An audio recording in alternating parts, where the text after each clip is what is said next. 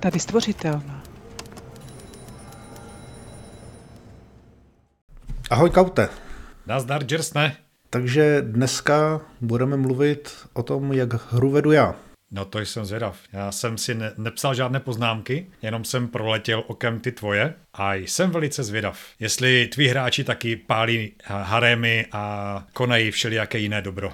No, když o tom tak přemýšlím, na nějaký ty ohně stejně dojde asi v každém RPGčku, ale k tomu se nejspíš dostaneme.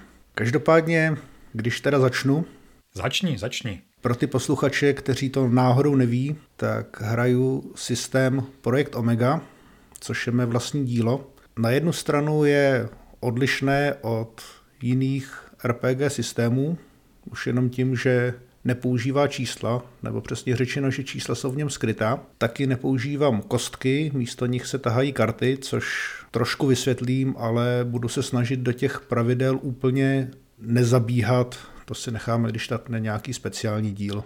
Ty jsi v jednom z minulých dílů zmínil, že s tebou Omegu hrálo více než 100 lidí a že to bylo několik skupin, ty několik skupin vedeš. Je to docela široký záběr. Neuvažoval si, že by si Omegu vydal knižně?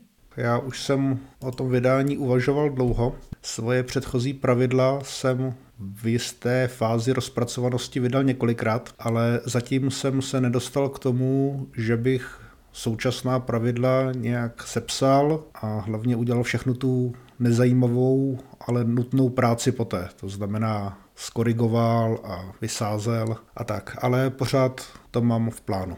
A nebo když ne knižně, tak alespoň to umístit na ty stránky, jako je RPG, Drive-Thru a podobně. Tak já mám teďka rozpracovanou verzi umístěnou na svých stránkách a pracuju na nějaké vyhlazené formě, která by byla přístupná čtenářům, protože já sice umím pravidla dělat, ale jsem dost špatný v sepisování, to mi moc nejde. A tvé stránky jsou k dispozici komukoliv? Určitě. Projekt Omega.cz. Pro ty, co to nechytili, tak dáme odkaz do popisku. Dobře, pokračuj dál. No, Začnu tím, jak vedu vlastně svoji standardní skupinu, to znamená dlouhodobé hráče, se kterými hraju teďka dva roky, přičemž se scházíme jednou za měsíc v průměru. Teď se pokoušíme hrát každý 14 dní. Na začátku bych řekl, že styl naší hry je koncipován jako mise.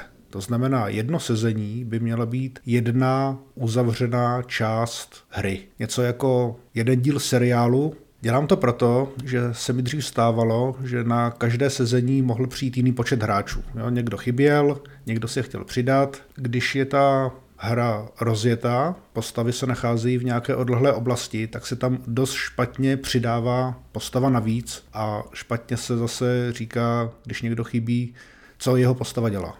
To je výhoda fantasy. Přidat postavu do vzdálených míst. Tam si můžeš vymyslet cokoliv. Vyhrajete v podstatě 30. léta, takže letadlem a seskočit padákem by se taky dalo. Ale k tomu nemířím. Mě by zajímalo, kde hrajete a jestli se vám daří každou hru, každou tu misi ukončit v rámci jednoho sezení. Hrajeme u jednoho kamaráda doma, to znamená, že máme jedno odpoledne od jedné hodiny do nějakých sedmi, 6 hodin hry a naučil jsem se dostat tu jednu misi opravdu do těch 6 hodin. Dokonce, když jsem před dvěma lety vedl kroužek v domě dětí, kde byly ty sezení dvouhodinová, tak jsem dokázal jednu misi dostat do těch dvou hodin, včetně úvodu. Dokázal by si vyjmenovat způsoby, jakým se ti daří stlačit ten čas? Nebo jakým se ti daří tu hru zrychlit nebo dostat do toho závěru? Co vlastně používáš? Protože díky tomu, že hrajeme hlavně víkendy, tak máme dost času. To mi umožňuje na jednu stranu být hodně rozmáchlý a celou tu hru nechat roztáhnout na hodiny a hodiny, ale taky se nám stává, že když se v neděli balíme a pomaličku se blíží čas odjezdu, tak se rychle, rychle dohrává něco, abychom už měli tuhle tu část nebo to dobrodružství vyřešené. Takže je to taková dvousečná zbraň mít dost času. Mě by zajímalo, co teda používáš k tomu, aby si ty hráče konsolidoval, abyste tu danou věc dohráli. Já na to mám jeden takový trik, není teda úplně samospásný a v minulosti k němu hráči měli řadu připomínek, ale jak jsem říkal, naše hra je jakoby seriál, takže jednotlivé sezení jsou uzavřená, ale ne úplně. Myšlenka je postavená tak, že to, co se nedořeší během jedné hry, tak použiju jako vstupní situaci pro další sezení. A třeba i pro jinou skupinu. To znamená, že se mi poměrně často stávalo, že hráči vyřešili část nějaké záhady, ale nedořešili ji úplně a ty získané informace potom předali nebo napsali do archivu a z nich vycházela další skupina. Stalo se ti někdy, že jste to své sezení skončili v místě toho děje, někde v polovině, že se ty postavy neměly možnost vrátit do zázemí a tam v klidu to hlášení sepsat? Nestalo se mi, že by postavy zůstaly uvězněné v nějaké situaci a nemohly se odsaď dostat, ale několikrát jsem to musel vyřešit tak, že se konec mise spíše odvyprávěl, než aby se odehrál. Ale to nebylo dost uspokojivé, takže v poslední době jsem to změnil. Používám způsob, který je zajímavější pro hráče a způsobuje mnohem méně frustrace. A to je? Problém totiž byl, když jsme hráli nějakou misi a hráči získali nějaké informace, nicméně nedořešili celý případ, tak často měli dojem, že vlastně nic nedokázali. Jo? Oni třeba zjistili, v čem spočívá problém nějaké oblasti, ale ten problém neodstranili. Jejich očekávání z jiných her byla taková, že prostě když se k nějakému problému dostanou, takže ho taky vyřeší. Typicky vymlátí. Nebo něco zničí, tím bude problém vyřešen. Díky tomu, že hraju multikampaň, to znamená, že do děje nebo do nějakého velkého příběhu zapojuju spoustu různých skupin, tak já ani nechci, aby se nějaký problém vyřešil během jednoho sezení. Prostě ty problémy se táhnou několik měsíců nebo několik let herního času, přeší se třeba 10 herních sezení, ale nemusí to řešit 10 herních sezení jedna skupina. Tomu rozumím. Trošku jsem si tím uzavřel cestu, když jsem druhou skupinu, se kterou hraji, umístil na úplně opačný konec kontinentu.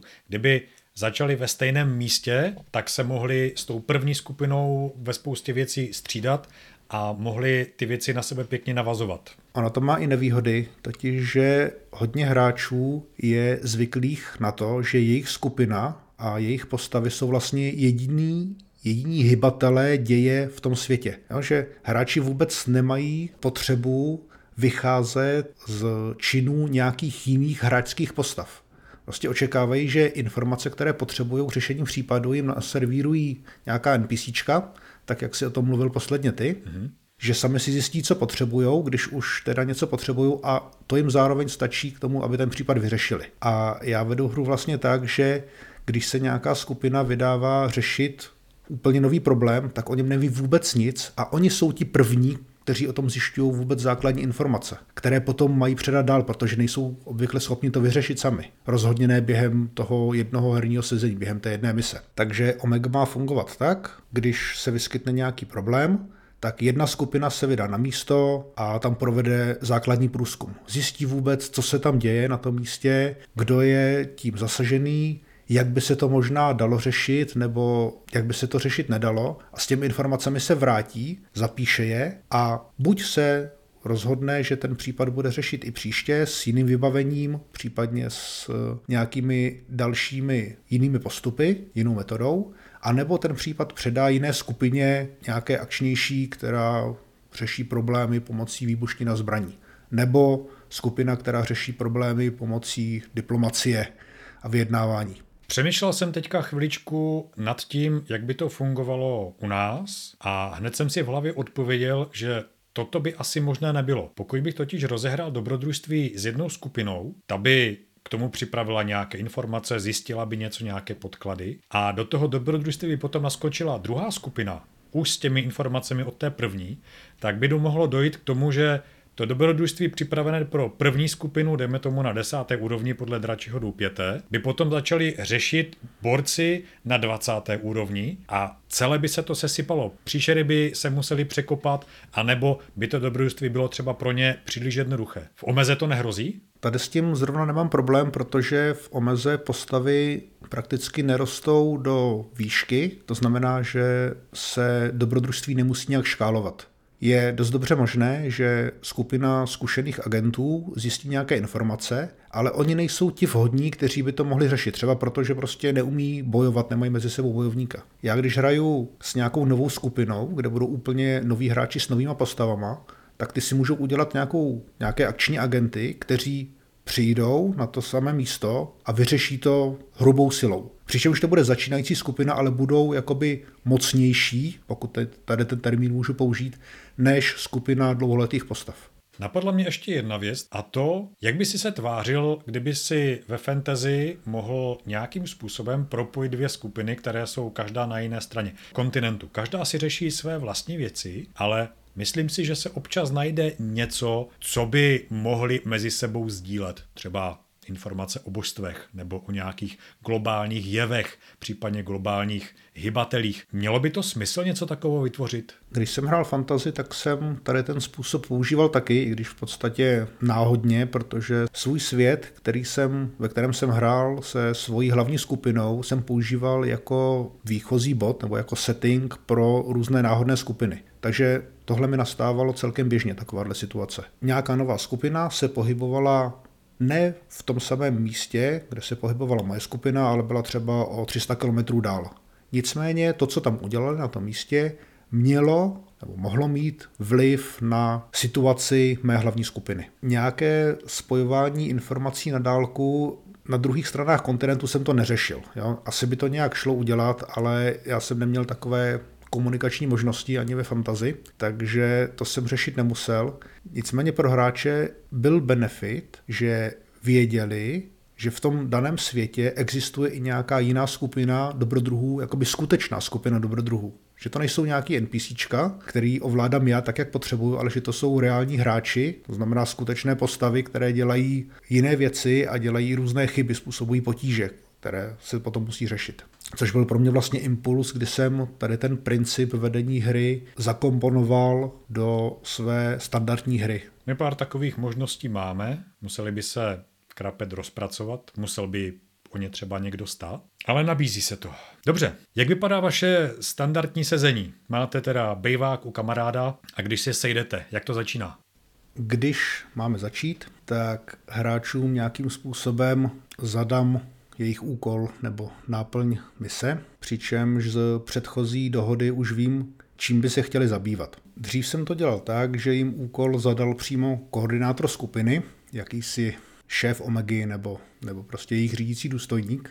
To jsi hrál ty. Toho jsem hrál já. Ano, přesně tak. Teď to dělám tak, že za postavami buď přijde nějaké jiné NPCčko, nějaký civilista a předložím svůj problém, nebo jim prostě přijde jenom zpráva od nějakého civilisty, anebo se doslechnou, že se děje nějaká, nějaká událost, třeba z novin nebo z jejich interních zdrojů a tou by se mohli zabývat. Když takhle mají nějaké zadání, tak jim obvykle nabídnu, jestli se nechtějí podívat do archivu Omegy, do starších hlášení, kde by mohly být nějaké související informace. Nebo teda informace související tady s tím jevem. Řekneš jim, jako běžte na ten náš interní Google, jo? Řeknu jim, běžte do archivu, oni řeknou, no a co si vlastně máme teda přečíst, protože je tam toho moc a nám se to nechce číst všechno. Eh, dřív to fungovalo. Dřív, když jsem měl mladší hráče, tak ty byli schopní si projít starší mise, starší hlášení a sami si z toho vyzobat potřebné informace, přičemž prošli hlášení, která s tím případem dávno nemusela přímo souviset a dělali to před hrou, takže to nezdržovalo. Nicméně teďka, jak mám starší hráče zaměstnané a oni nemají tolik volného času, který by mohli věnovat RPGčkům, když zrovna nejsou na herním sezení, což je jako nepochopitelné, ale jsou i takový hráči, tak jim to musím víc naservírovat. No a protože na to, aby četli nějaké dlouhé hlášení, nebo dokonce víc dlouhých hlášení a snažili, snažili se z toho získat informace potřebné pro jejich budoucí misi, na to už není tolik času, tak jsem přešel na způsob vlastně tweetů. To znamená, že teďka existuje jakási nástěnka, kam se píšou zprávy pro jiné členy Omegy i pro nečleny Omegy, protože ta nástěnka je veřejná a ty zprávy mají rozsah jedné SMSky nebo jednoho odstavce. Kdo ty zprávy píše? Jiní agenti, to znamená jiní hráči. Opět se můžete podívat na stránkách, je to v záložce Miskatonický klub, kde je nástěnka jakéhosi klubu výzkumníků, kteří se snaží nalézt město Arkam, oblast, která by mohla být před obrazem krajiny a událostí, o kterých se píše v Lovecraftových dílech a oni je hledají v reálném světě a píšou si takhle svoje postřehy.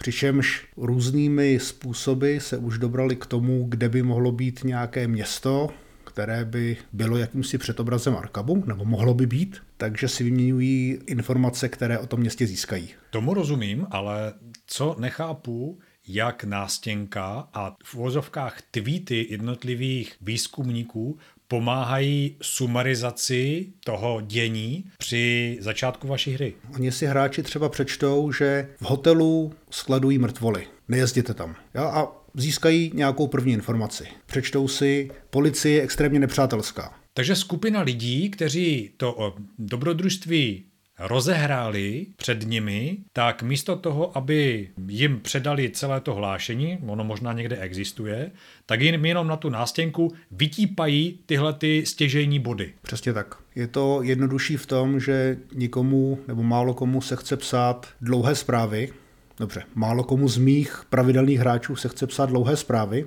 takže tady ten SMS-kový styl nebo styl krátkých zpráv je mnohem bližší a jsou schopní napsat nějaké v uvozovkách hlášení i tam, kde by prostě skutečné hlášení na jednu a čtyřku nenapsali. A jsou schopní si ho přečíst, protože to netrvá tak dlouho a je tam řada důležitých informací od více lidí, z více zdrojů. Mm-hmm. Tady se taky ukazuje, že na jednu věc, na jednu situaci nebo prostě jeden prvek v dané oblasti může mít víc lidí naprosto různé názory. To tak bývá. Hráči nebo teda postavy si z toho musí složit nějaký vlastní obraz nebo prostě jet tam a provést si vlastní průzkum v tomto směru, aby zjistili, jak to je doopravdy podle nich. Takže s čajem v ruce projdou si tyhle ty útržky zpráv, ví, že nesmí chodit tam a tam, že mají kontaktovat toho a toho člověka. A jak to potom probíhá dál, jak začíná ta samotná hra, nebo co ještě dělají předtím, než skočíte do té hry hráči, anebo ty jako vypravěč. Obvykle se řeší, jakým způsobem se na místo dostanou, což je poměrně, poměrně jednoduché, pokud jeden z nich má nějaké auto, tak většinou skáčou do auta a jedou na místo, pokud je to teda v dosahu auta. Teď už se dostáváme k věci, která mě na tvé omeze velmi, velmi zajímá. V dračím loupětí nebo obecně ve fantasy postava má nějaký váček a v něm má určitý počet peněz. Jak to funguje u vás, když mají mít nějaký vůz? Jak je to vlastně s obstaráváním vybavení? Na začátku jsem to dělal tak, že Omega měla po světě rozmístěné sklady, kde bylo nějaké základní vybavení k dispozici. To znamená, na každého agenta připadal jeden nůž, jeden kompas, plynová maska, pistole, batoh, železná zásoba potravin, lékárnička a co kdo chtěl mít nad toto standardní vybavení, tak si prostě napsal. Peníze jako takové vlastně vůbec neřeším. Pokud tedy skupina bude chtít obrněný panceřovaný vlak, tak ho dostane? No a tady se dostáváme k tomu, že Omega proplácí náklady, nicméně pouze, abych tak řekl, hodnotným agentům. Takže když seš nějaký běžný výzkumník, který prostě se doslechl o tom, že nějaká banda pošuků hledá Arkám a že je to někde poblíž Bosnu, tak prostě nemáš si jak koupit pancéřový vlak. Navíc v USA takovéhle vlaky ani neexistují. Nemůžeš si koupit ani pancéřové auto, protože nevíš, kde by si ho sehnal a nemáš na něj peníze. A jak tedy jako výzkumník vím, kolik mám peněz? To vychází z toho, co si hráč určil. Když hraje městského kazatele, tak ví, že jeho příjem je asi tak 150 dolarů měsíčně, přičemž nejlevnější automobil stojí 400. Ví, že prostě, když by si chtěl koupit nějaký auto, musí půl roku šetřit, aby si mohl koupit úplně nejlevnější Fordku, která jakž tak uveze čtyři lidi a pokud to neví, tak já mu to řeknu. Nestává se ti, že každý je potom Fordův syn? Nestává. Vlastně mám dost málo postav, které by začínaly jako bohaté. Já jak jsem dal hráčům prakticky úplnou volnost v tom, jakou postavu si můžeme na začátku vytvořit, tak je vůbec nic nenutí, aby si tvořili postavy boháčů nebo bojově zdatných lidí, nebo prostě takových těch klasických fantazy postav, které jsou schopné zvládnout řadu situací samostatně. V současné skupině mám holandskou vychovatelku, amerického kazatele, maďarského, no on je to komunista teda, který si vydává za Maďara a byly na něm dělány pokusy a čínského učitele tai chi. Banda lidí, kteří mají nějaký vlastní příjem a Omega jim nějakým jakoby virtuálním způsobem proplácí benzín a nějaké různé výdaje. Dřív jsem hráčům nebo postavám teda zapučil třeba nějaké auto, oni ho většinou rozflákali, tak jsem jim řekl, no příště vám Omega žádné auto nedá, prostě pojedete na místo vlakem. Dobře, ten příklad s obrněným vlakem byl možná overkill, ale při představě, že jsem nějaký obyčejný člověk a teď najednou vím, že firma Omega za mě hradí náklady, mě by to automaticky svádělo k tomu, že bych si řekl, dobře, tak vezmu si třeba čtyři pistole, k tomu jeden samopal, sérii vrhacích nožů, zkrátka, že bych se ozbrojil až po zuby, abych to měl v té hře jednodušší. Pomohlo by mi to nějak? Tak v případě, že by si to sebou dokázal nosit, tak by ti to pomohlo, ale ono to moc často nepomáhá. Protože když jdeš po městě, seš ozbrojený lehkým kulometem, což je v Americe legální v podstatě, tak tě zastaví policajti a když jsou policajti nepřátelsky, nepřátelsky naklonění, tak se začnou zajímat, co tam děláš. A to je pozornost, které se chceš vyhnout, v reálném světě nebo v pseudoreálném světě, takže prostě si ten kulomet nevezmeš. Není úplně normální chodit po městě s puškou přes rameno. Nebo ho schováš pod baloňák. No, brokovnici třeba ano, pušku už méně. A nemůžeš stoupit do hospody, kde se normální člověk ten baloňák sundá, a když si ho nesundáš, tak prostě vypadáš jako gangster. A protože jsi v USA, tak tam má pistoli každý druhý, takže už jenom tím, jak se chováš, si říkáš o potíže. A hráči poměrně rychle zjistili, že čím víc zbraní sebou mají, tak tím víc mají tendenci řešit věci pomocí boje a tím víc potíží si tím způsobují. To jsme sklouzli ke zbraním. Mně jde o to vybavení jako takové. Mně to přijde jako Arabelin prsten. Co chci, tak to dostanu. Kdybych chtěl třeba radiostanici, abych se mohl dorozumívat, nebo, nebo kdybych chtěl telegraf, Tohle to si všichni můžou jako nakroutit tím prstem nebo nabrnknout jak, jak harfičkou? No, jsou takové nápady, třeba jako jestli si nemůžu pořídit vysílačky, tak já jim řeknu, jo, tak vysílačka je prostě kufr na záda a je to vojenský materiál. Je někdo z vás voják, aby k tomu měl přístup? Není? Tak jak se k tomu chcete dostat? Jo, a hráči na to moc netlačí. To znamená, to, co oni mohou, anebo nemohou mít, to určuješ ty jako vypravěč spíš se snažím poukázat na logiku, ve které jsou jejich postavy. Třeba typicky chtějí granát. Já jim dám balíček vybavení, který mám na kartách, na každé kartě je jeden obrázek a občas se mi tam zamíchá třeba, třeba samopal nebo granát nebo takové věci. Jsou hráči, kteří potom automaticky šáhnou a jim říkám vážně a umíš ty granáty házet? Kde by si se k ním dostal?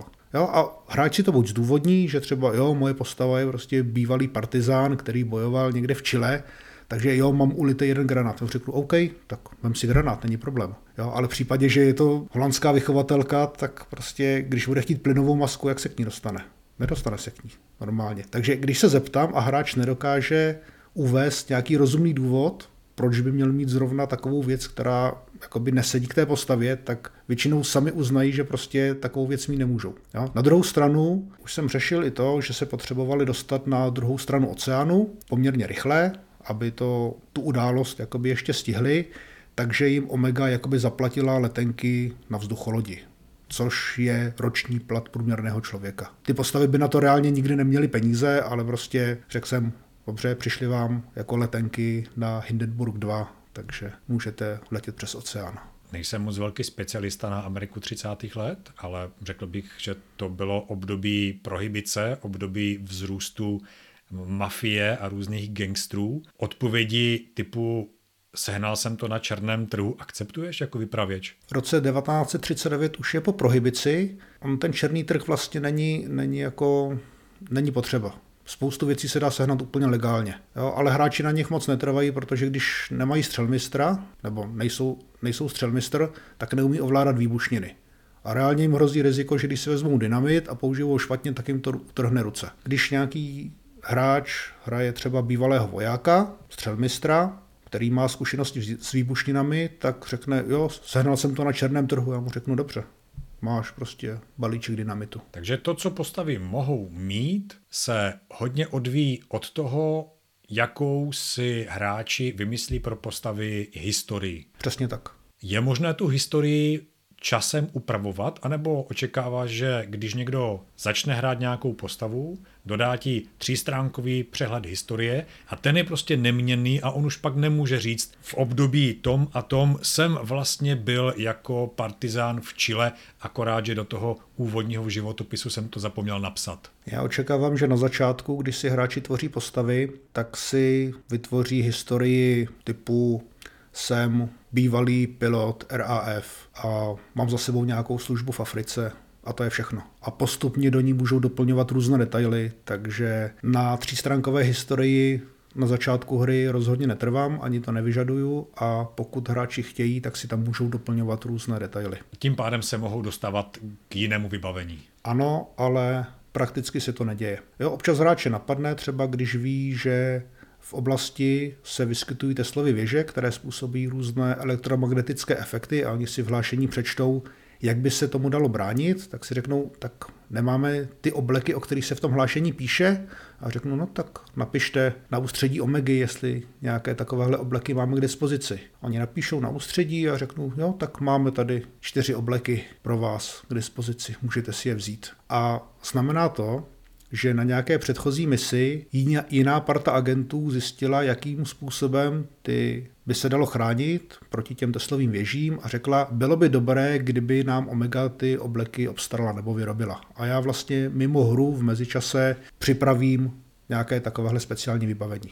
To znamená, že oni to nemůžou mít hned, ale můžou to mít později. Podobným způsobem se jedna postava dostala třeba k prototypu vrtulníku, prostě ho ukradla jako Rusům z jejich základny a odletěla na něm. A teďka ho používá. Čili je to trošku podobné jako ty specialitky, které já mám připravené pro hráče, akorát, že je to na základě nějakých jejich postesků, požadavků. Tady tihleti tví hráči, díky tomu, že chtějí speciální vybavení, tak v podstatě musí prohlubovat historii své postavy. To se mi líbí. V podstatě ano. Občas se stane, že si chtějí třeba jenom najmout auto, tak já je nechám provést test, jak dobré auto dostanou pro své potřeby. A přičemž peníze v tomto případě neřešíme jako jednotky dolarů, ale prostě mají kartičku, která znamená, mám u sebe buď měsíční obnos, nebo mám u sebe svazek bankovek, chci si pronajmout auto a ty peníze dávají jakoby výhodu při tom testu. Přičemž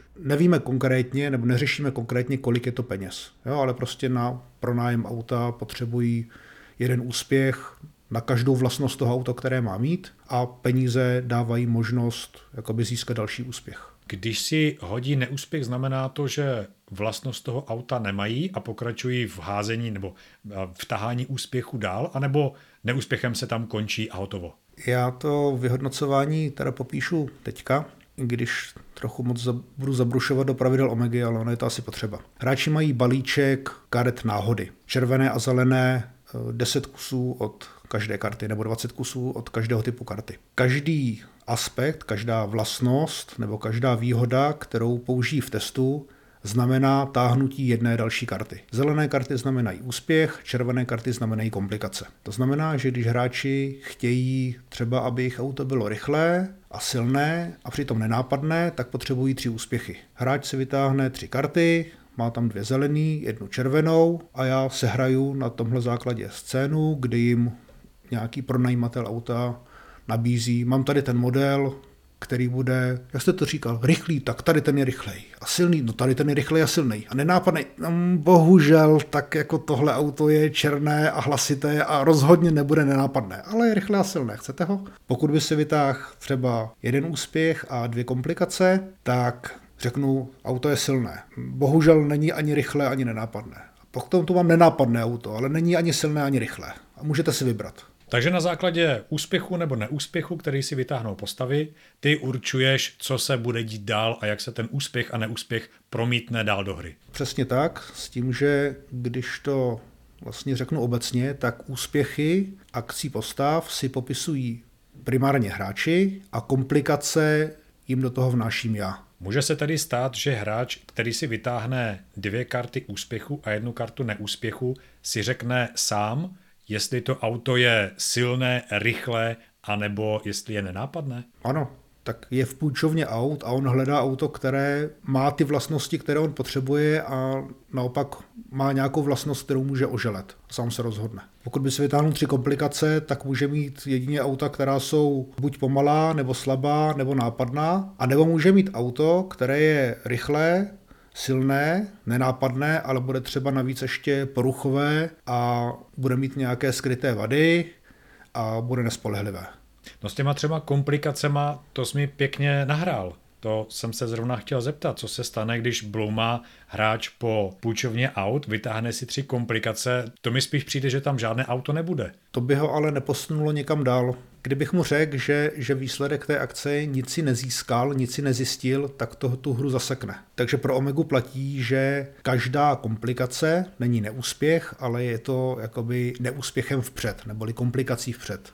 Takže vždycky to, vždycky hráč něco získá, když si vytáhne komplikace, tak jsou k tomu navázané nějaké potíže. Rozhodně se nestane, že by tím nic nezískal, ničeho nedosáhl, nic nezjistil. Já na to ještě narazím potom později. V našem příkladu to auto bude pomalé, bude červeně natřené a ještě navíc bude mít mizerný výkon. Třeba. Ale pojízd nebude. A nebo pojedou vlakem. to je taky možnost. Ale nezapadává to do toho, do toho servisu. Jak se tedy postavy dostávají na tu samotnou misi? Teď už se teda vykopáváš z města, anebo? Oni se většinou rozhodnou sami, že už teda někam vyrazí, jakým způsobem vyrazí a já cestu většinou přeskočím. Vážně se rozhodnou sami? Ano, my před tou misí nemáme vlastně moc co řešit. Zrovna tady v tom konkrétním případě se hráči rozhodli, že dojedou do Bostonu vlakem, tam si půjčí teprve auto a na to místo průzkumu prostě dojedou vypučeným autem. Jo, takže oni napřed vyrazili na cestu, teprve potom na místě nebo poblíž toho cílového místa sehnali nějaké vybavení a tím se vydali na cílové místo. Já jim popíšu, jak to místo vypadá, jaké je tam počasí, obvykle bývá pod mrakem a mlha a tak a hráči už z toho mají, nebo mý pravidelní hráči už z toho mají legraci, že vždycky, když někam jedou, tak je tam mizerné počasí, ale občas si na to prostě vytáhnu karty náhodně, abych věděl, jestli je dobré nebo špatné počasí. Hráči jsou tady na cestě, může se v průběhu té cesty něco dít? Máš tam třeba ty náhodné setkání? Že si když jedou vlakem několik hodin, že si lízneš, kdo třeba do toho vlaku přistoupí, nebo co se tomu vlaku po cestě stane? Kdybych hrál souvislé mise a chtěl to cestování řešit, tak bych to dělal. Ale vzhledem k tomu, že hraju, nebo aspoň do posud jsem hrál uzavřené mise, nebo polouzavřené mise, tak se tady tím nezdržuju. Hráči tedy nastoupí na jednom nádraží do vlaku a na druhém během třech minut tvého popisu zase vylezou a pokračují dál. Přesně tak. Ale už se taky stalo, že hráči cestovali z Ameriky do Evropy, cestovali na vzducholodi a celá cesta byla vlastně jedna samostatná mise, kdy museli řešit nějaké, nějaký útok na tu vzducholoď. Jo, ale to, to potom není součástí, součástí mise v tom cíli, ale je to součástí prostě nějaké mise na cestě. Ale moc to nepoužívám, protože teďka, než bychom se vlastně dostali k tomu, co hráči chtějí řešit, tak bychom tím zabili jedno sezení nebo, nebo hodinu času a to nechci dělat. Jakým způsobem hráči dostávají nějaké háčky, případně témata na další hru? Protože přijde mi, že se z toho města dostanou velice rychle. V podstatě žádné nákupy, akorát zajdou si do skladu, případně si navymýšlí podle historie postav, co by tak mohli mít, anebo si vytáhnou pár karet, když chtějí něco speciálního. Mají šanci zajít do hospody, a poslechnout si, co se děje, nebo si pustit rádio? To by mě zajímalo. Co když si nějaká z postav pustí rádio? Zatím to nikdo neudělal, nicméně to zajít si do hospody a zjistit informace právě suplují tím, že zajdou do miskatonického klubu a přečtou si nástěnku. OK. Nástěnka rovná se všechny NPCčka u mě ve městě, které předávají hráčům nějaké informace. Ne nezbytně, tam předávají informace, které souvisejí s tou danou oblastí, nebo by mohli jít do archivu a ten Omegy a ten prohledávat jakoby hlouběji, ale nikoho zatím nenapadlo ptát se někde v náhodné hospodě, co se děje, protože když jsou v New Yorku, tak prostě jít někam do hospody a ptát se, co se děje v jiném městě nebo i na jiném, v jiné části New Yorku prostě nedává moc smysl. Jo, buď je to všeobecná znalost, kterou, se dá, kterou si můžou přečíst v novinách, a nebo prostě to na daném, na daném místě nikdo nebude vědět. No, jedná se mi třeba přijeli kupci do města, nebo dorazili žoldáci a tak dál a tak dál, takže něco, něco podobného. V tvém světě bych si představil, že jedna z těch postav si po nějaké misi sedne doma, nalije si whisky, pustí si rádio a tak nějak že bych jako hráč očekával, že z rádia se něco zajímavého dozvím. Nějaký háček na nějakou další misi. Takovéhle háčky přímo asi nedávám, protože v dané misi je nepotřebuju. Jo, já ty háčky, když už, tak vymýšlím na základě toho, co chtějí hráči řešit, protože těch informací, které by mohli zjistit, je strašně moc. No a jak poznáš, co chtějí hráči zjistit? Zeptám se jich, co byste chtěli řešit příště, nebo jakým směrem byste chtěli pátrat. Představím si sám sebe, když sednu poprvé k tomu stolu a začnu hrát nějakou misi. Třeba toho Siren Heada. Zničíme Siren Heada, vyřešíme to, ty se mě na konci zeptáš, co by si chtěl dělat dál. Já nemám absolutně anung. Nabídnu několik možností. Jo, takhle. Co by si mohl řešit dál. Takže v rámci Omegy jako organizace přijde potom seznam a tohle to je výběr dalších misí, které můžete řešit. Buď a nebo se spíš zeptám hráče jako by metaherně, co by tvoje postava chtěla řešit. Máš nějaký soukromý cíl, který by si chtěl řešit, který bych mohl zakomponovat do té hry a když hráč nemá, nic ho nenapadá, tak mu nabídnu. Mám tady řešení ovládaných lidí, mám tady řešení podezřelého zmizení, mám tady řešení dalších pěti věcí, které vycházejí už jakoby z nějakých odehraných případů. Mm-hmm. A tomu jsem vlastně mluvil při přípravě hry. Trošičku mi tam schází takové to potkávání divných lidí po cestě ve vlaku, případně právě to, že si někdo opustí rádio a uslyší uh, nějakou zprávu. Přijde mi to takové sterilní, ale možná, že mě vyvedeš ještě z omilu. Takhle, ono, když se dějou nějaké celosvětové události, tak se o tom hráči dozví. Třeba když byl v herním světě březen 1939, tak se postavy zrovna toulaly po světové výstavě, řešili tam nějaké, nějaké záležitosti a zjistili, že v československém pavilonu je najednou velké pozdvižení, protože Československo přestalo existovat. Bylo obsazeno Německem. Což jim teda nedává žádnou, žádný konkrétní háček na nějaké dobrodružství, ale ukazuje to spíš, že se v tom světě dějí nějaké reálné události. Dobře, tomu rozumím. Ale ještě jsem chtěl říct, že pokud by hráči chtěli takovéhle informace dostávat z rádia, tak pro mě není problém je získat z Wikipedie, prostě říct, že tady ten král byl sesazen a tady začala válka a do toho zakomponovat případně i nějaké další, další zdroje zvěstí, kterých by mohli využít, ale hráči to chtějí mít teďka spíš jakoby už vyčleněné separátně a chtějí vědět, co by mohli konkrétně dělat, aby to bylo pro ně jednodušší. Postavy nám tedy jedou z New Yorku do Bostonu ve vlaku v kupé se zataženýma záclonkama, tunelem nejlépe, takže nevnímají, co se děje kolem. Vylezou v Bostonu na hlavním nádraží. Jak to pokračuje dál? Jak vlastně tvé postavy nebo postavy ve světě Omegy získávají informace? Když pominu ty informace, které mohli získat od spoluagentů, tak vystoupí na celé cílovém místě, třeba v Readingu, což je ta oblast, která by mohla být Arkhamem. Já jim popíšu, jak to okolo toho nádraží vypadá a říkám, teď je to na vás. Co chcete dělat? A oni můžou říct, že půjdeme se třeba napřed ubytovat do hotelu nebo projedeme si městem, aby jsme zjistili, jaká je tu nálada. Nebo zastavíme se v trafice, poptáme si trafikáře, co se tady děje divného. A když to udělají, tak už vlastně nastává scéna získávání informací, vytáhnou si nějaké karty pomocí různých aspektů, třeba aspekt zvídavý nebo aspekt novinář. Vytáhnou si nějaké karty kolik si těch karet vytáhnou a co to určuje. Pro mě to je ekvivalent, jako bych já řekl, eh, hoď si na inteligenci a podle toho já ti řeknu, co jsi zjistil, anebo řeknu, hoď si čtyřikrát na inteligenci. Ono je to v podstatě stejné. Hráč si tahá jednu kartu v základu a jednu kartu za každý aspekt, který použije v dané scéně a jeho použití popíše. To znamená, že když je to novinář, který je zvídavý a vyptává se jakožto novinář, tak si tahá třeba tři karty. Pokud má dodatečné otázky, nějaké, což mít může, tak si tahá jakoby další karty za otázky, aniž na to má nějaký aspekt. Pořád tomu nerozumím, co určuje, kolik karet si vytáhnu nebo ne. To, že jsem novinář, jsem si určil ze začátku já. Takže když budu novinář, když budu k tomu ještě navíc začínající herec a ještě k tomu budu břichomluvec, tak si vytáhnu tři karty jenom na základě toho, že jsem těmi třemi profesemi? No, ne úplně. Ty musíš popsat, jakým způsobem by ti to břichomluvectví mohlo pomoct v tom, že se ptáš nějakého trafikanta na otázky co se děje ve městě. Což asi nevymyslíš, ale když... Proč ne? Zjistím si, jestli v nějaké trafice je ženská a potom díky tomu, že jsem herec, sehraju nádhernou scénu, že já k ní hovořím přes pult a někdo jiný třeba mé dítě pod pultem. Právě protože jsem přichomluvec. Dobře, můžeš použít svůj aspekt přichomluvec. To mě nenapadlo, ale je to dobrý nápad.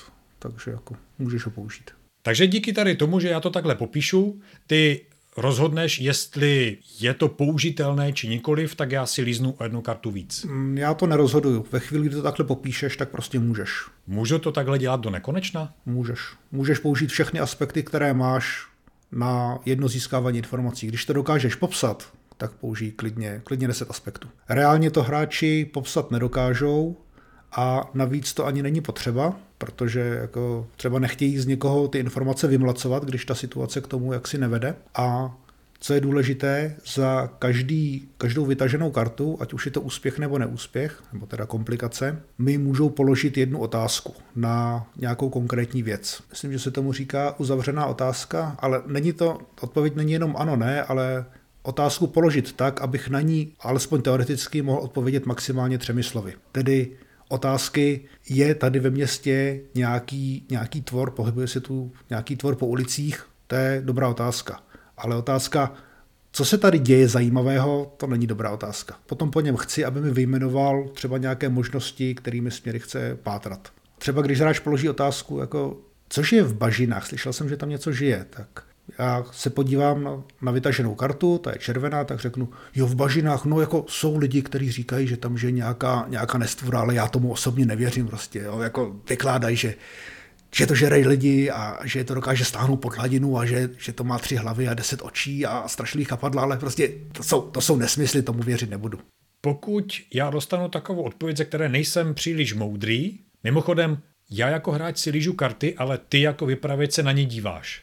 Ano, ale pokud hráči chtějí, tak jim ty karty ukážu nejpozději na konci té scény jim ukážu, jestli jsou zelený nebo červený. Většinou se před začátkem hry zeptám, jestli chtějí hrát otevřenou nebo uzavřenou hru a podle toho jim ty karty ukazuju a nebo je ne skrývám, ale, ale prostě jim neříkám, co na těch kartách je. Já bych raději hrál uzavřenou hru, to znamená, nechtěl bych vědět, jaké karty tam jsou. Protože pokud mi trafikant řekne, že slyšel o nějaké věci v jezeru, ale že podle něj je to blábol a ty mi potom ukážeš červenou kartu, pro mě je jasné, že jsem neuspěl a tím pádem ta vypovídající hodnota je de facto nula. Takže automaticky jdu vedle do autoservisu, abych se zeptal dalšího chlapa. No, ono to takhle není, protože v těch bažinách opravdu něco žije a zřejmě to opravdu nějak interaguje s lidma a opravdu tam nějací lidé zmizeli. To, co je nejisté, je, jestli je to opravdu potvora, která je sežrala, anebo jestli tam sežral něco jiného. Vezmeme to tedy jako kostru našeho dobrodružství. Dobře. Já nemůžu nebo nechci dávat zavadějící informace. Všechny informace, které se hráči dozví, jsou nějakým způsobem pravdivé nebo naznačují pravdivou odpověď. To, že si vytáhnu červenou kartu, tedy znamená, že ta odpověď je náznak a že je nejistá. Červená karta znamená, že odpověď signalizuje hrozbu a naznačuje, že věci jsou horší, než jak se zdají. To je to požírání těch lidí. Přesně tak. Rozhodně tam s těma lidma nehraje Pexeso. Kdyby to byla zelená karta, tak řeknu v bažinách, že je asi velký sumec a když spadneš, spadneš do řeky, tak by tě mohl sežrat. Aspoň se to povídá, ale není to pravda. Před chviličkou si zmínil, že v těch bažinách něco je a že to interaguje s lidmi. Kdybych se dozvěděl, že to je sumec, tak nad tím asi mávnu rukou. Pro mě v tuto chvíli je spíš ta zelená karta ohrožením, protože je tam nějaký sumec, no tak kluci, pojďme, vylovíme sumce a nakonec zjistím, že místo sumce tam sedí Cthulhu a sežere mě. No já teďka nemůžu přímo říkat, co bych řekl v odpovědi na zelenou kartu, protože tohle je stále aktivní, aktivní případ, takže nechci prozrazovat moc věcí. Jo takhle, my nejsme, my nejsme v hypotetickém, takže pozor, Gearsnovi hráči, neposlouchejte, pod hladinou jezera nic není.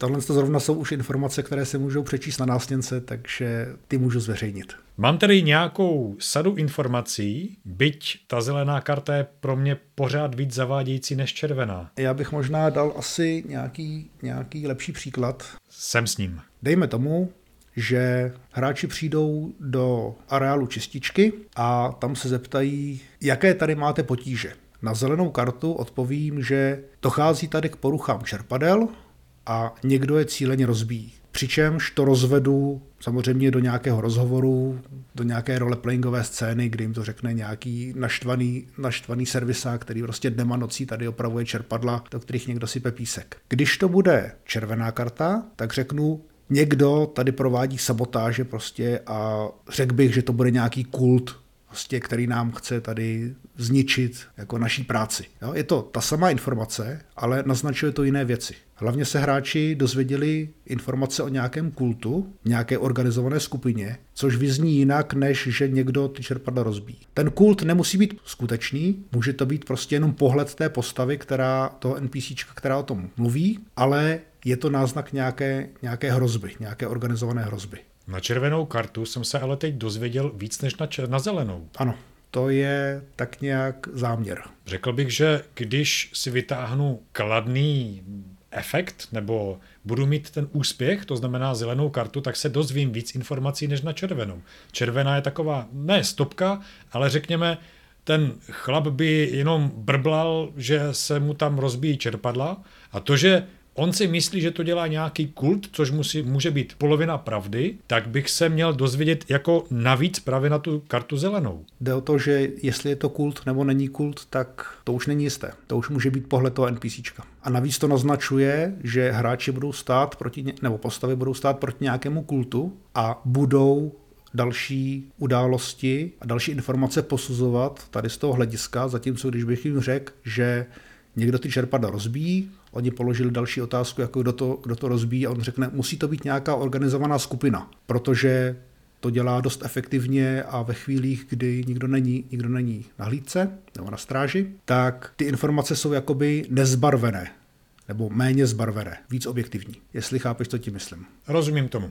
Když si vytáhneš červenou kartu, můžete to svést někde na cestí. V tomto případě začneš kolem kostela pátrat eh, ohledně kultu, ale žádný kult to není, jenom si to takhle vyložil ten údržbář. Informace při zelené kartě, tak jsou jasné, rovné, čisté a můžeš se na základě toho rozhodnout sám. Nebude ti to podsouvat žádné vedlejší myšlenky. Říkám to správně? Přesně tak. Ale stejně si myslím, že s těma červenýma by byla větší zábava. No to je přesně ten důvod, proč hráči, i když mají možnost se těch červených karet zbavit pomocí vyčerpání aspektů, tak proč to při získávání informací nedělají. I když jim to vlastně tu hru komplikuje, čemu se dostanu zápětí, je ty červené informace nebo ty komplikující informace zajímají úplně stejně a možná víc jako ty, ty zelené. Což mi vytváří takový zajímavý mix jakoby pravdivých informací a, a různých zvěstí. Dokážeš být tady v tomto poskytování informací konzistentní? To znamená, že když si vytáhne zelenou kartu, nikdy tam to zabarvení nedáš? Snažím se. Do té míry, do jaké to dokážu posoudit. Když se vytáhne zelenou kartu, snažím se nesignalizovat žádnou hrozbu pro postavy. Prostě řeknu to, na co se ptají, nevkládnu toho žádný vlastní názor té postavy, pokud ho nemám nějak určený, že by k tomu měla zaujmout zrovna konkrétní postoj. To máme vytěžování živých lidí. Když si postava chce prohlédnout místo, třeba čerpací stanici, a chce vědět, jakým způsobem byly ty čerpadla poškozeny, nebo jaký nástroj k tomu byl použitý. Jak to, jak to probíhá? Probíhá to prakticky stejně. Použijí nějaké aspekty, třeba průzkum a hledání stop, detektiv, vytáhnou si karty, položí mi patřičný počet otázek a já jim odpovím. A v případě, že tam je úspěch, tak jim řeknu, bylo to poškozené páčidlem. V případě, že si vytáhnou červenou kartu, tak řeknu, bylo to poškozené páčidlem, ale vypadá to, že do toho někdo zuřivě bušil jako bezmyšlenkovitě. Nebo vypadá to jako páčidlo, ale také by to mohly být zuby nějakého hodně velkého tvora. Nedá se to příliš dobře poznat. Dobře, jo, rozumím. Co je důležité, tak všechny vytažené karty já ukládám na hromádky, zvlášť zelené a zvlášť červené, a ty karty mi ukazují vývoj celé mise, celého pátrání. Když mám čtyři hráče, tak to znamená, že za každé čtyři úspěchy nastane jakoby posun v tom pátrání, že získají nějakou důležitou informaci nebo zjistí, zjistí část uh, skutečnosti, po které pátrají. Když získají čtyři komplikace, tak to znamená, že někde na pozadí vzroste nějaká hrozba, která na daném místě která se na daném místě vyskytuje. A popíšu nějakou událost nebo nějakou situaci, která tu hrozbu signalizuje. Mm-hmm. Už vím, proč se mě posledně ptal na to stupňování problémů, na to házení si proti pasti, jestli selžou úplně po prvním neúspěchu, anebo jestli mají nějakou možnost poznat, že se věci postupně kazí.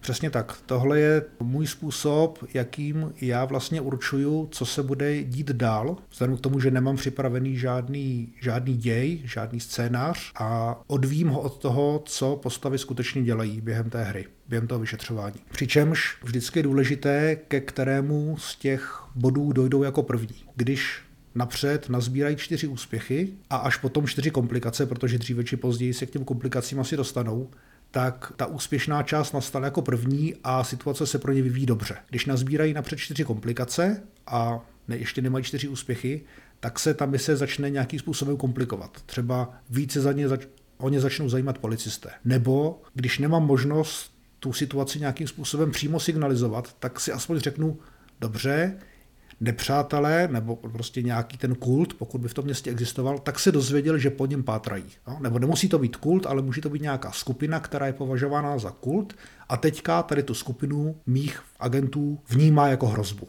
a bude podnikat nějaké akce. Další, další scénu, když uvádím, tak je rozhodující, jestli momentálně je na stole vyloženo víc úspěchů, víc zelených karet nebo víc červených. Když je víc zelených, tak tu scénu uvedu tak, aby hráči měli možnost se rozhodnout, jakým způsobem budou postupovat dál. Mají prostě čas a klid a místo, aby si řekli, dobře, budeme se podívat do kostela, nebo budeme dál proskoumávat čističku, půjdeme do bažin. Když je víc červených karet, tak já mám možnost, nikoliv nutnost, na ně nějakou událost hodit. Třeba zastaví je policajti a chtějí je zkontrolovat. Nebo je někdo považuje za hrozbu a jen tak na ulici jim řekne, že měli byste si dávat pozor, prostě už po vás jdou. A jde pryč.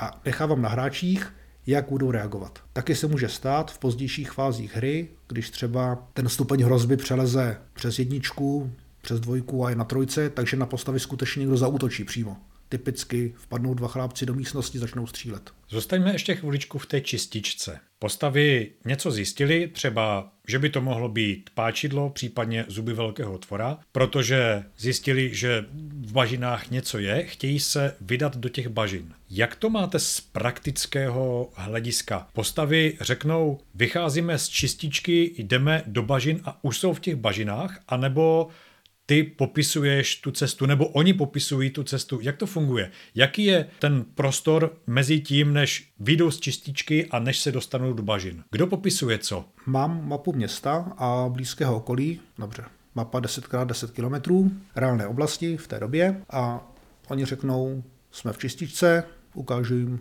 na mapě, kde je čistička, Chceme se jít podívat do bažin, ukážu jim na mapě, kde jsou bažiny, pokud to teda sami nepoznají. Řeknu, kam se chcete vydat. Oni ukážou prstem na mapě, kde by se jim to asi tak nejvíc líbilo. A teď závisí na tom, jestli mají iniciativu, to znamená, jestli mají vyloženo víc zelených karet, anebo jestli iniciativu ztratili a mají víc červených karet. Když tu iniciativu mají, tak prostě se přesunou na dané místo způsobem, jak ji chtějí. Já maximálně popíšu, že někde projelo policejní auto, ale oni se mu dokázali schovat, pokud teda ho nechtěli konfrontovat, když nechtějí, tak prostě se mu vyhnou a jsou u bažin a můžou pokračovat dál. Když iniciativu nemají, tak já si můžu vybrat, jestli je k těm bažinám nechám dojít a něco se stane u bažin, třeba tam najdou nějakou mrtvolu a uslyší policejní sireny, které se k tomu místu blíží, nebo jestli je po cestě někdo zastaví, jestli na ně vyskočí třeba černá kočka, nebo jestli šlápnou do nějakého slizu. Prostě, nebo já tu scénu uvedu tak, že se jim stane něco, na co musí reagovat. Kdo popisuje prostředí? Mrakodrapy, stánkaře s hotdogem, případně buddhistické mnichy v čínské čtvrti. Prostředí popisuju Primárně já, ale hráči svými otázkami můžou to prostředí poměrně dost doplňovat. Třeba hledáme nějaký běžný domek, jednopatrový, kde by mohla žít rodina. Tak řeknu, dobře, takový domek tam je. Pokud mi příprava neříká, že žádný takový domek tam být nemůže. Pak řeknu, žádný takový domek nevidíte a asi vám je to docela podezřelé. Běžně se stává, že hráči řeknou, je tam výtah v budově, asi říkám, tak je to třípatrová budova, tam asi výtah nebude. Je to čtyřpatrová budova, tam asi výtah bude. A nebo mám ten výtah připravený dopředu, že tam prostě je a dává smysl a potom jim ho popíšu rovnou, anebo jim odpovím, když se na něj zeptají. Takže ta cesta od čerpadla k bažinám může být během jedné minuty vyřešená. Přesně tak. Občas teda se jich třeba zeptám, kudy se chtějí vydat, Oni mi ukážou na mapě, které ulice použijou, no z nějakého důvodu, že se třeba chtějí vyhnout náměstí. Je to zajímavější v uzavřené hře, kdy hráči neví, jaký mají poměr těch úspěchů a komplikací vyložených a jestli mají nebo nemají iniciativu, protože pak to dává smysl. Když si vyberou cestu okolo města, tak na ně může něco vyskočit spoza stromu. Když si vyberou cestu skrz střed města, tak spíš potkají policajty. Nemůžou si vybrat, že by se jim nic nestalo, protože to už je určené tím, jak jsou vyložené karty na stole, ale můžou si vybrat, co se jim spíše stane. Čímž mi můžou některé možnosti zablokovat. Prostě když řeknou, že půjdou velmi opatrně a že půjdou kanálama, tak já na ně nemůžu poslat policajty do kanálu, protože nedává smysl, aby se tam policajti vyskytovali. Zatím jsem nabil dojmu, že jediná hrozba pro postavy jsou policajti, ale předpokládám, že tomu tak není. Já zatím mluvím o hrozbě, která už byla odhalená a se kterou se setkalo několik skupin, takže... Jo, takhle. To jsou takový ty typický americký maloměstský šerifové, který chtějí jenom buzerovat veškeré cizince, na které narazí. Takže se může stát, že někde za rohem potkají chlápky v bílých kápích a ti budou velice nepříjemní na toho učitele tajči. Přesně to se stalo posledně, kdy vlastně mluvili, mluvili s partou opravářů, měli iniciativu, takže si mohli vybrat, jestli na tu partu počkají, anebo jestli je přepadnou. A když s nima chtěli mluvit, tak zrovna s nima mluvil ten Číňan, vytáhnul si o jednu kartu navíc za svůj aspekt Číňan, přičemž to je karta nevýhody, takže kdyby měl náhodou úspěch, tak já mu tu kartu můžu odhodit, prostě aby díky tomu, že je Číňan, jako neměl výhodu na vyjednávání. Tomu nerozumím. On jenom za to, že je Číňan, tak si tahá jednu kartu? On za to, že je Číňan, tak si v, v místě, kde by se mohli vyskytovat rasističtí lidé, tahá jednu kartu navíc jako nevýhodu. Kdo to určil? To je aspekt, který on si vlastně vzal na začátku, nebo lépe řečeno, on se rozhodl, že je Číňan a jak když jsem si přečetl, jak se k Číňanům chovali ve 30. letech, tak jsem určil, dobře, uděláme z toho aspekt a bude to, bude to pro tebe nevýhoda. A prostě pokaždé, když budeš jednat s lidmi, kteří uh, by mohli mít nějaké výhrady k Číňanům, tak si vytáhneš jednu kartu navíc. Hráč dobrovolně souhlasil s tím, že bude mít nevýhodu? To je jako kdyby eh, hráč z mé skupiny dobrovolně souhlasil s tím, že nebude mít ruku. Je to trochu podobné. Ano, stává se, že hráči dobrovolně si berou nějaké komplikace nebo nějaké, nějaké nevýhodné aspekty.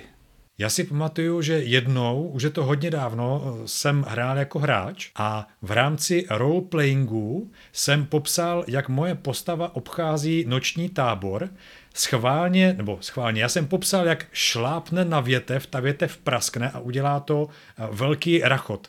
A to nás v podstatě prozradilo. Tím jsem celou tu skupinu uvrhl do problémů, ale mně to popsání toho problému nebo té nevýhody přišlo tak nějak jako automaticky. Prostě v té tmě vidíš houbelec. A dostal jsem od ostatních hráčů za to strašlivý kartáč. Abych to teda uvedl na pravou míru. Původně zrovna tenhle ten hráč chtěl hrát učitele tai chi, že má nějakou školu prostě v New Yorku, kde, kde učí tai chi. Já jsem řekl, dobře, není problém. Až později, po několika sezeních, jsem si přečetl, že takovéhle školy v té době určitě být nemohly a že Číňanů byl v Americe dost omezený počet a že tam na ně pohlíželi jako na třetí osoby. Zavedl jsem mu tady ten aspekt, jakožto nevýhodu. Přičemž on kdyby to věděl dopředu, tak možná, možná by toho Číňana nehrál, ale já ten aspekt jako nevýhodný můžu využít jenom v omezeném počtu případů, ale hlavně tím zvyšuju zajímavost hry, takže není účelem, abych toho hráče šikanoval, ale je to účel, nebo účel toho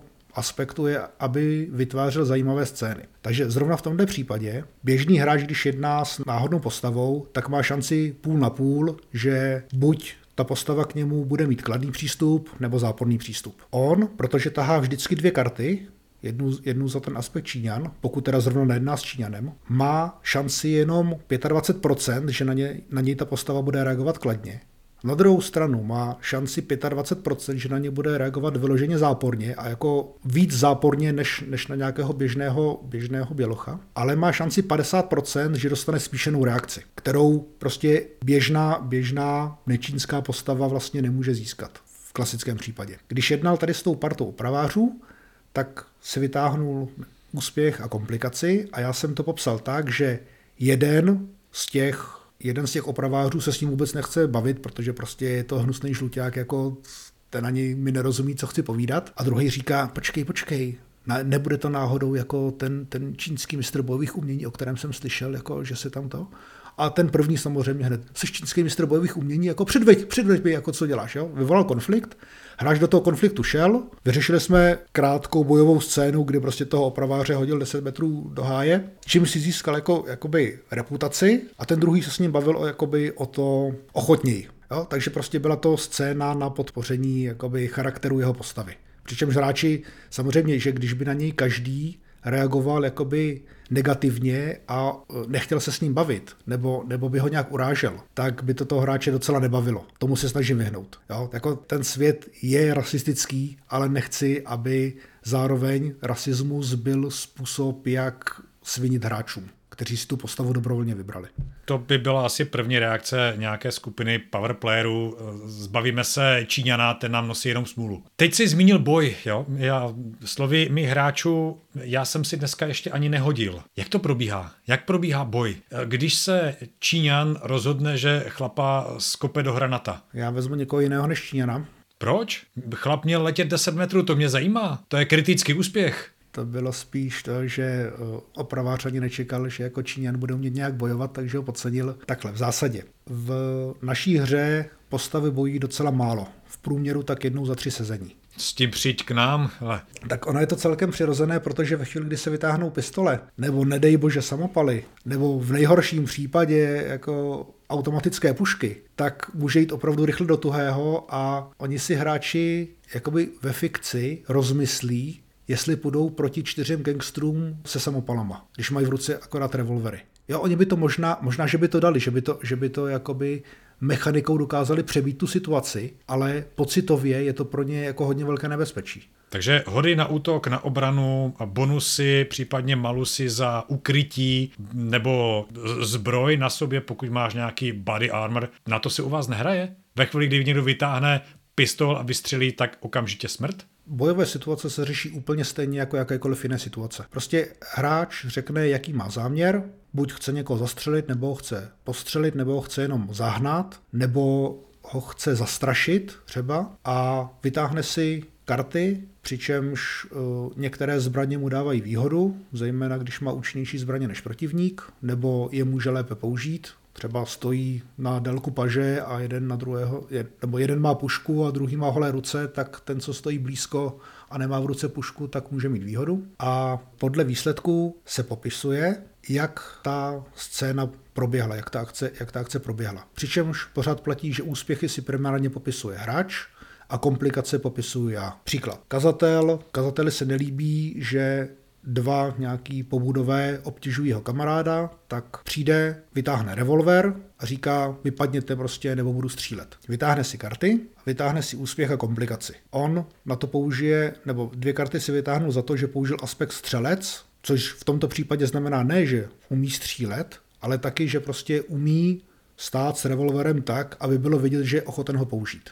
Jaké maximální množství aspektů může jedna postava mít? O tom už jsem mluvil, nebo lépe řečeno, mluvil jsem o tom, kolik jich může použít, kolik jich může mít, to je na hráči. Já to neomezuju. Takže hráč si na začátku napíše třeba 30 aspektů? Může to tak být? Teoreticky může, prakticky mají postavy v průměru tak 3 až 5 aspektů, Minima, minimum, se kterým jsem se reálně setkal, je jeden a maximálně je to po několika hrách 10 aspektů víc ne. Někdo má aspekt střelec, kazatel střelec, pojďme dál. V případě, že má jeden úspěch a jednu komplikaci, tak to znamená, že on si může popsat, jak ten jeden úspěch využije, co to znamená. A může si říct, že jako chci toho jednoho odradit, a já řeknu dobře, tak toho jednoho si odradil prostě a ten s tebou nechce bojovat. Nebo může, může si říct, já ho postřelím. Já prostě ne, nechci ho zastřelit, ale chci ho střelit do nohy. Tak jo, tak ho střel do nohy. A ta jedna komplikace znamená, že se mu stalo něco nepříjemného. Což může znamenat cokoliv od někdo na ulici uviděl, jak míří prostě na dva lidi a začne křičet. Nebo si toho všimnou projíždějící policisté. Nebo byl slyšet výstřel a další NPC na to začnou reagovat. Nebo se může stát, že druhý, druhý z těch, z těch pobudů se prostě na kazatele vrhne v tu chvíli a když on vystřelí po tom prvním pobudovi, tak ten druhý ho praští do brady a způsobí mu jedno zranění. Konečně zranění. Kolik mohou absorbovat postavy zranění? Opět to není zhora omezené. Ty zranění vycházejí z fikce, jak k ním došlo, a každé zranění se zapisuje jakoby konkrétně. Takže může to být úder do brady, naražená noha, zlomená ruka, průstřel, plíce a tak. A s každým se zachází samostatně, přičemž každé to zranění můžu použít jako komplikaci v nějaké související scéně. Takže když postava utíká a má třeba skrvavý obličej, tak jí to zas tak moc neomezuje. Ale když bude v podstatě nezraněná, ale bude mít pochromanou ruku, zakrvácený obličej a ještě zamazaný kabát kvůli tomu, že se s někým porvala v blátě a bude přesvědčovat policajty, že jako je na, prostě nějaký kolem jdoucí, že není ten, koho hledají, tak bude mít tři komplikace jenom na to vyjednávání s policajty. Nemusí jít přímo o zranění jako takové, ale jde o postižení té postavy. Seznam postižení si píšeš ty? Každé postižení napíšu na kartičku, pokud, ho nemám, pokud ji už nemám vyrobenou a položím to před hráče. A je to další aspekt, se kterým se potom operuje, jako kdyby to byl aspekt postavy. Ale je to, je to nevýhodný aspekt, samozřejmě. A ten chlap, kterého teďka kazatel postřelil do nohy, ten si nemůže vytáhnout žádnou kartu, která by mu mohla třeba pomoct? Ne. Průstřel nohy, automatika, hotovec. NPCčka si žádné karty netahají, nebo lépe řečeno, já si žádné karty za NPCčka netahám. Veškeré akce provádí jenom hráči a síla těch nepřátel se projeví jenom tím, že já popíšu nějaké, nějaké nevýhody, nějaké aspekty těch postav, které mají a přednesu je nebo vnesu je do hry jako nevýhody. To znamená, že když řeknu, útočíte na vojáka SS, který je skvěle vycvičený, je fanaticky odvážný, má v ruce samopal a má za zády dva další takovýhle týpky, tak to jsou čtyři komplikace, čtyři nevýhody. Hráč se vytáhne čtyři další karty navíc k tomu, co tahá, přičemž když na těch čtyřech kartách budou úspěchy, tak já je odhodím. Ale když tam budou komplikace, tak já je proměním třeba ve zranění toho hráče nebo té postavy. Nebo je proměním v to, že se situace nějakým způsobem zhoršila. A tady tím způsobem, když já hráči tu scénu, tu situaci popíšu, popíšu mu toho nepřítele, tak on jenom z toho popisu vlastně by měl být schopen odhadnout, jak moc hustý ten nepřítel bude. Když začnu popisovat, má samopal, má na sobě zbroj, je fanaticky odhodlaný, zřejmě ještě zdrogovaný, stojí za ním dva další, má ještě za sebou velitele, tak to už je prostě šest komplikací a ty hráči ví, že když se do někoho takového pustí, tak prostě budou tahat šest karet navíc a každá z těch vytažených karet může a nemusí způsobovat další, další potíže. Tomu příkladu s chlapem s prostřelenou nohou nebo s těmi dvěmi chlapy. Kdyby ten Druhý typek, ten nezraněný, měl v ruce taky pistoli a kazatel se vytáhnul jednu zelenou kartu, to znamená učiní svůj záměr a prostřelí týpkovi nohu a potom si vytáhne červenou kartu komplikaci, tak ten týpek může v podstatě vytáhnout pistoli a toho kazatele zastřelit. Střelit. Ne zastřelit, ale střelit. A způsobí mu, způsobí mu třeba, já nevím, průstřel plíce. No a proč ho nemůže střelit přímo do srdce? Může, ale to bych si musel vytáhnout víc, víc komplikací. Nemáme žádný, žádný počet životů, žádná hápačka a postavy mají nebo postavy hráčů v tomto směru mají jakousi zvýšenou odolnost, takže dokud ta situace zcela jasně nevede k tomu, že by postava hráče v dané situaci zemřela, tak prostě ona dál dál žije a dál funguje. Já můžu využívat jenom ty komplikace, které vnesu do hry pomocí popisu. A nemůžu říct, že jeden úspěch nebo jedna komplikace znamená smrt hráčské postavy. Kolik těch komplikací potřebuješ? Stačily by dvě? Jde o to, v jaké situaci. Dvě dávky. Dobře, i dvě dávky se dají, dají reálně přežít. Ve chvíli, kdy popíšu nebo kdy scéna bude popsaná třeba tak, že postava stojí proti rozjetému vlaku, tak stačí i jedna komplikace na to, aby, když se nedostane pryč, když si hráč nedokáže popsat, jak se z těch kolejí dostane pryč, tak ho ten vlak prostě rozvalcuje. Ale většinou se to nestává, většinou hráč je schopný popsat prostě danou scénu tak, že, že z ní unikne, ale má nějaké zranění.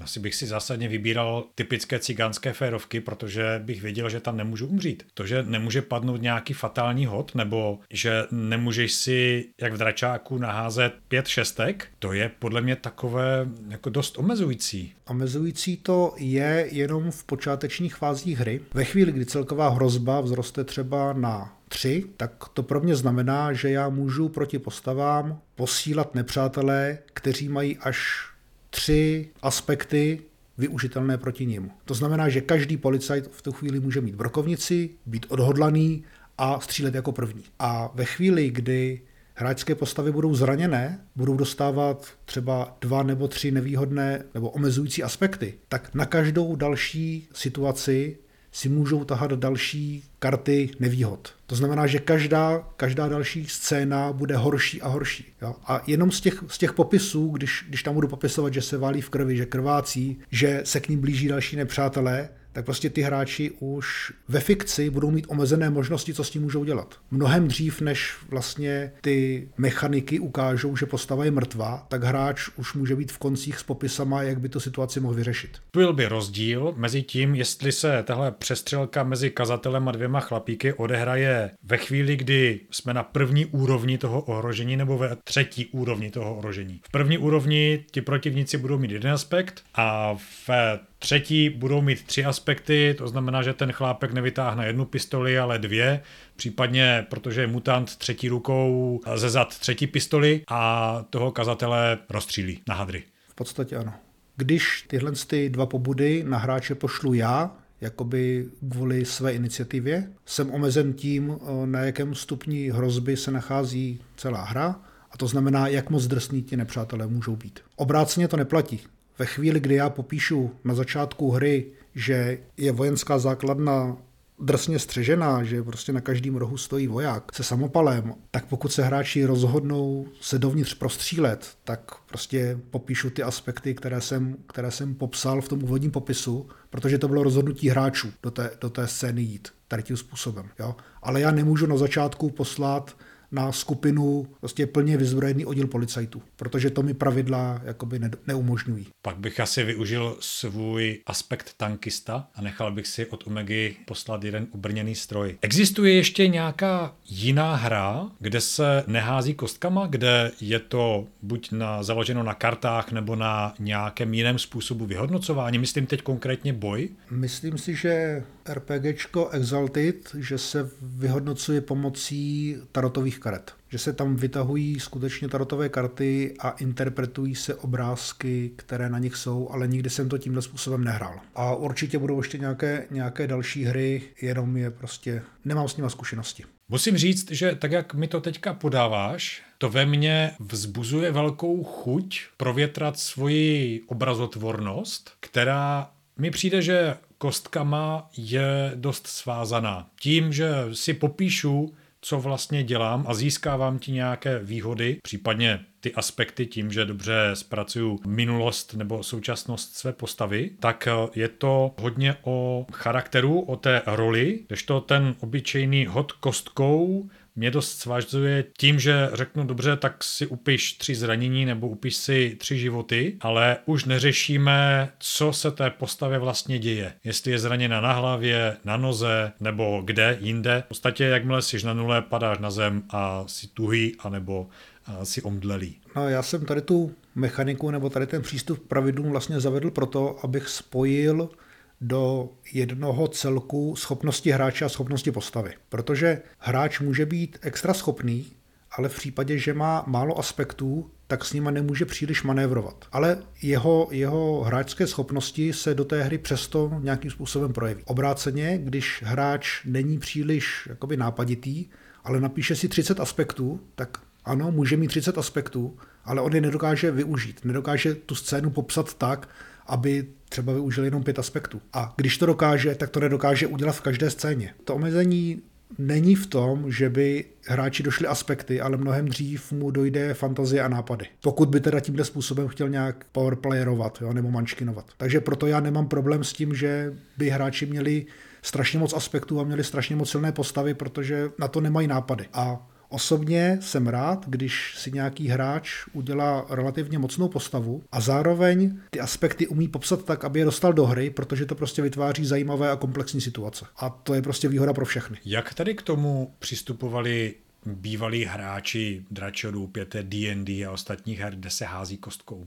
Jaké byly její ohlasy? Měl jsem několik případů, kdy hráč byl tak zvyklý na házení kostkou, že řekl, že prostě tohle tomu nevyhovuje. V jednom případě to byl dokonce hráč, který do posud hraje můj starší systém, ve kterém se háže kostkou a řekl, že tady ty bezčíselná pravidla, že mu nevyhovují, protože si pod tím nedokáže tu postavu představit. Zároveň musím říct, že zhruba třetina z té stovky hráčů, kteří se mnou hráli, tak hráli nějakým způsobem opakovaně a tady tu nejnovější verzi hrálo asi jenom 20 hráčů z té stovky, ale spokojeno z nich bylo, dejme tomu, 15, jo, že nemají problém přejít a přijmout tady ten způsob vyhodnocování. Dokonce teďka vedu kroužek v domě dětí, kde se mnou hrajou lidé ve věku 14 až 18 let. Předtím hráli jenom D&D, byli zvyklí na hody, na začátku si chtěli házet, což pro mě nebyl problém. Prostě místo, místo karet používali obdobný počet kostek, vyšší polovina byl úspěch, nižší polovina rozsahu byl, byla komplikace a postupně všichni přešli na tahání karet, protože jim to přišlo zajímavější. Jo? Ale pokud by někdo trval na tom, že chce házet kostkou, tak prostě může házet kostkou.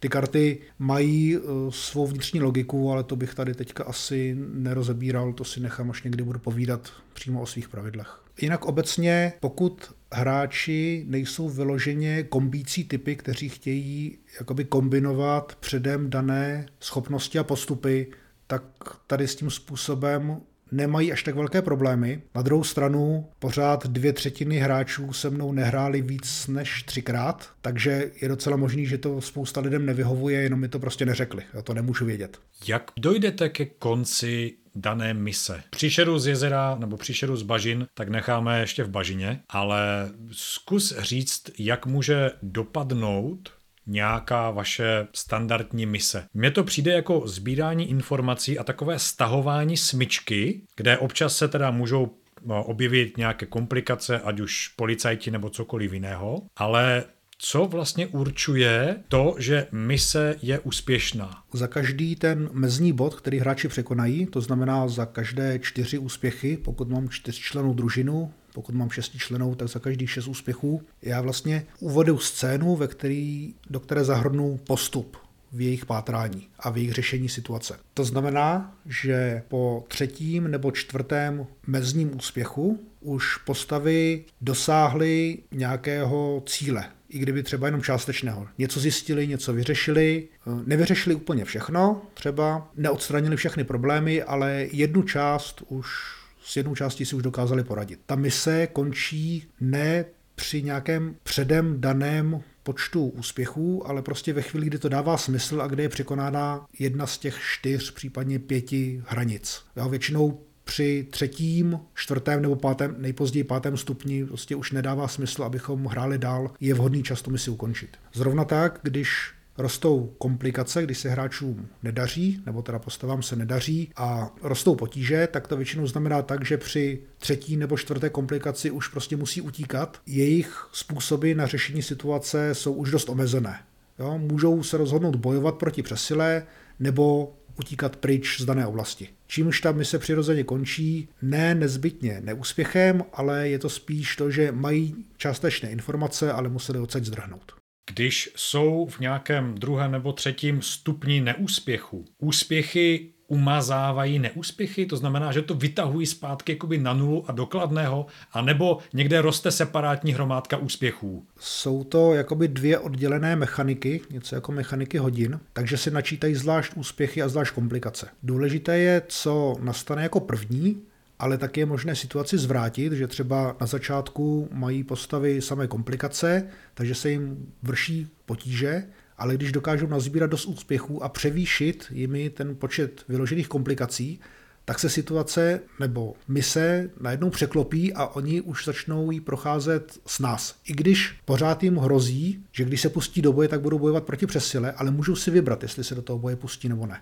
A tam se pořád může dopadnout jakoby v celku dobře. Jo? I když to bude znamenat, že nepřátelé provedli nějaký experiment, nebo dovedli ho, dovedli ho do stavu, kdy je těsně před spuštěním. Nebo se rozšířila nějaká nákaza ne úplně na celou oblast, ale třeba na jednu část toho městečka. Občas se stává, že v poslední scéně mám vyloženo třeba 19 úspěchů, 18 komplikací, to znamená, že obě, obě, oboje hodiny jsou těsně před tím, než to dopadne buď fakt dobře, nebo fakt špatně. A potom závisí na poslední scéně, jestli nazbírají víc úspěchů nebo víc komplikací. Jo, a tam je se fakt těsně na hraně, že buď to dopadne naprostým průserem, nebo to dopadne jako, že teď to na poslední chvíli zvládnou, ale samozřejmě kolem nich je spáleniště, ale zvládli to. A nebo kolem nich je spáleniště a nezvládli to. Mě to sbírání neúspěchu připomíná blahé paměti počítačovou hru Grand Theft Auto, kde pokud si v tom městě dělal opravdu Braigl, tak si sbíral, tuším, že tam byly hlavičky policajtů. Ve chvíli, kdy těch hlaviček opravdu bylo hodně, tak všude se sjížděli policejní auta a naháněli ti a ty jsi měl co dělat, aby se jim vyhnul, případně abys ty všechny dotírající policajty postřílel. Ale byla tam jedna možnost, že si s tím autem zajel do nějaké garáže a tam ti ho přestříkali. Tím si okamžitě přišel o všechny ty policejní hlavičky a mohl si vyjet ven a nikdo už po tobě nestřílel. Je něco takového možné? Je možné ty neúspěchy umazat? Není možné umazat, ale jak jsem říkal, je možné nazbírat víc úspěchů než těch komplikací a potom sice všude jezdí policajti, ale hledají někoho jiného. Alespoň zatím. Ale ve chvíli, kdy vytáhneš pistoli, začneš střílet, tak prostě na sebe můžeš přilákat jako celou bandu policajtů. Nebo celou bandu nějakých jiných nepřátel. Nebo prostě může dojít, pokud v té oblasti hrozí nějaká nákaza, tak se může stát, že otevřeš jedny špatné dveře, které, o kterých víš, že, jako, že tam za nima ta nákaza může být, prostě vlezeš tam jako a když si vytáhneš špatné karty, tak se okamžitě nakazíš. Mm-hmm. Jo? Stát se to může a vlastně ta mechanika, ty pravidla jsou nastavený tak, aby čím tam se postupuje dál, tak tím víc to mohlo dopadnout jak hodně dobře, tak i hodně špatně. Ale hráči mají samozřejmě možnost do toho poměrně dost zasahovat a ty komplikace průběžně už ve chvíli, kdy, kdyby je měli získat, tak že by je odmazali. Můžou ty aspekty vyčerpávat, což znamená, že se ta červená karta zahodí a vůbec se nedostane jakoby do toho vyhodnocení. Což je výhoda, výhoda postav, které mají víc aspektů, že se můžou víc vyčerpat předtím, než si musí odpočinout a, a nějakým způsobem doplnit své síly. Hrát za ženskou s aspektem svůdnice, tak jdu na místní policejní stanici, svedu šerifa a tím umažu všechny červené karty, které mám na stole, protože na základě mého aspektu, pokud by se podařil, tak šerif odvolá veškeré policajty a bachaře, které má ve městě zpátky na stanici. To se bohužel stát nemůže, protože ve chvíli, kdy už je nazbíráno třeba, třeba 12 komplikací, ty máš jako jeden úspěch, který ti přidá jakoby jo, jednu kartu, jednu kartu do, do úspěchů, ale šerif neodvolá všechny. Šerif odvolá prostě ty, který jdou po tobě. Tvoje kamarády jako nemůže krýt a nemůže s nimi nic dělat. Dobře, teďka, je, teďka nikdo nebude zrovna hledat, ale když něco provedou, tak ani celý policejní, policejní orgán padne jak to na cihel. Normálně mám chuť si to zahrát a ten tvůj systém testovat, co bych si tam, co bych si tam mohl dovolit. To klidně můžeš. Pár lidí už to takhle udělalo a nastoupilo hodně takticky. Moje současná skupina ty to hrajou spíš na pohodu. Ty se zrovna moc nevyčerpávají a vlastně je ani nezajímá ta mechanika samotné hry, nechtějí do ní přímo vidět. Jo, chtějí takže občas ani neví, jestli získali úspěchy nebo komplikace, nebo lépe řečeno, jaký byl jejich poměr a prostě se užívají to, jak hrajou. Ale dá se to hrát i takticky, že prostě využíváš ty aspekty, které se na danou situaci hodí a obnovuješ je. Když máš štěstí, tak tam se může být opravdu pohodová. Jo, že prostě pomocí té mechaniky se dá omezit možnost vypravěče způsobovat hráčům potíže. Není to úplné, protože vypravěč má nějaké svoje rezervy, kterými může vnášet omezené množství potíží, i když k tomu situace jakoby úplně nevypadá. A samozřejmě může vnášet i mnohem víc dalších potíží, jenom mu prostě pravidla řeknou, teďka už je to na tobě a když si pobiješ svoji skupinu, tak je to tvoje chyba. Nemůžeš to hodit na hráče, prostě, že hráčům se vedlo moc dobře a ty si na ně poslal jako celý oddíl sesáků a byla to jejich chyba, ne, byla to prostě tvoje chyba. Ale udělat to může samozřejmě, jo, zvláště pokud se z hráči dohodne, že není omezen v množství komplikací, které na ně může hodit. Ale já to nedělám teda. Jak potom hra končí? Když postavy zjistí, co mají a třeba se jim těsně podaří uniknout. Nazbírají 20 kladných a 19 záporných karet. Většinou na konci je nechám schrnout, co zjistili, protože dřív se mi stávalo, že hráči měli dojem, že vůbec nic nezjistili, takže proto jsem zavedl i ty mezní body, kdy mě to vlastně nutí popsat nějaké postupné úspěchy, které sbírají. Nechám hráče, aby si schrnuli, co ví, případně jim doplním nějaké informace, které buď pochopili špatně, nebo jim unikly, nebo se jich aspoň zeptám, jako a co, a co tohle to? A co jste vlastně zjistili o tom, o tom kultu? Jako, co o tom víte? Jak si to řekněte? Jo? Aby si hráči uvědomili, co, co se jim teda podařilo. Udělám si poznámku, jak to v tom městě vypadá, kam se posunuli různé frakce, proti kterým hráči působili, což jsou ty komplikace. A řeknu hráčům, napište mi hlášení, nebo mi aspoň napište na nástěnku miskatonického klubu, na co si ostatní mají dávat pozor, jakým směrem mají pátrat a tak dále. To je dobrá věc, rozdělit to dobrodružství na nějaké části, aby postavy, pokud neuspějí na konci, měli pocit, že dosáhli alespoň něčeho. Já se podívám na dobrodružství, co budeme hrát příště a zkusím si to takovým způsobem rozfázovat. Když to dobrodružství dopadne jakkoliv a skončíme v jakékoliv části, aby hráči měli alespoň částečný úspěch, aby alespoň se někam posunuli. To se mi líbí. To je právě věc, kterou já jsem na začátku nezvládal a poměrně dost hráčů mě za to kritizovalo, protože měli opravdu dojem, že vlastně nic nezjistili, nic neudělali a na základě toho jsem změnil svůj způsob vedení hry, protože jak ten systém vlastně vyvíjím a teďka už je ve své třetí iteraci. Prostě postupně ho testuju zatím, ale už, už funguje poměrně dobře tak, jak bych si představoval, že má fungovat. Děrsne, bylo to velice zajímavé. Zase jsem se něco dozvěděl o omeze a jak jsem už řekl, docela bych to někdy zkusil. To jsem rád. A jsem zvědav, jestli se z tvých skupin ozve se zpětnou vazbou alespoň jeden hráč. Pravda, neřešili jsme žádné konkrétní dobrodružství, ale na druhou stranu mé dvě skupiny s tou zpětnou vazbou jsou velmi aktivní a můžeme to rozebrat při příštím nahrávání.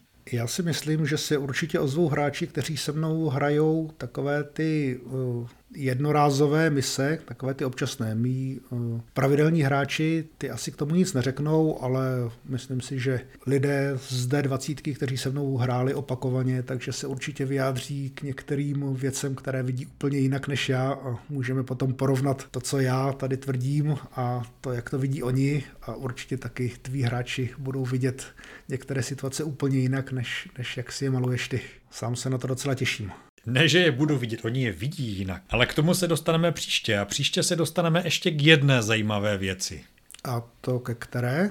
K jeskyním a drakům. Jeskyně a draci, pravda. Už jsem se do nich začetl, aspoň do té přetiskové verze a musím říct, že jako ač D&D normálně nemusím a nehraju, tak to budou rozhodně, rozhodně pravidla, která za to stojí, tak či onak a těším se na to, až je budeme rozebírat. Já mám předobjednávku, takže jsem taky zvědav. Já taky poslední dobou koupím úplně všechno. Ale a napadlo mě, že bychom mohli zkusit vzít jednu nebo dvě postavy z našeho, z našeho dračáku a překonvertovat je do jeskyní a draků. No to zní jako dost zajímavě. Že jo? No.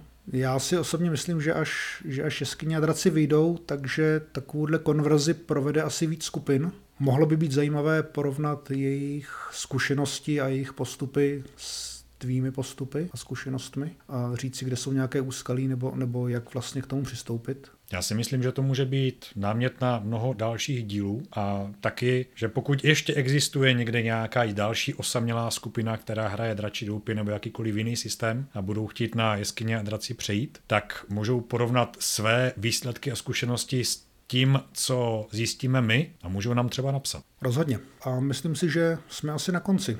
Jasné, děkuju, že jsme se opět mohli sejít a doufám, že to bude opět zajímavý díl.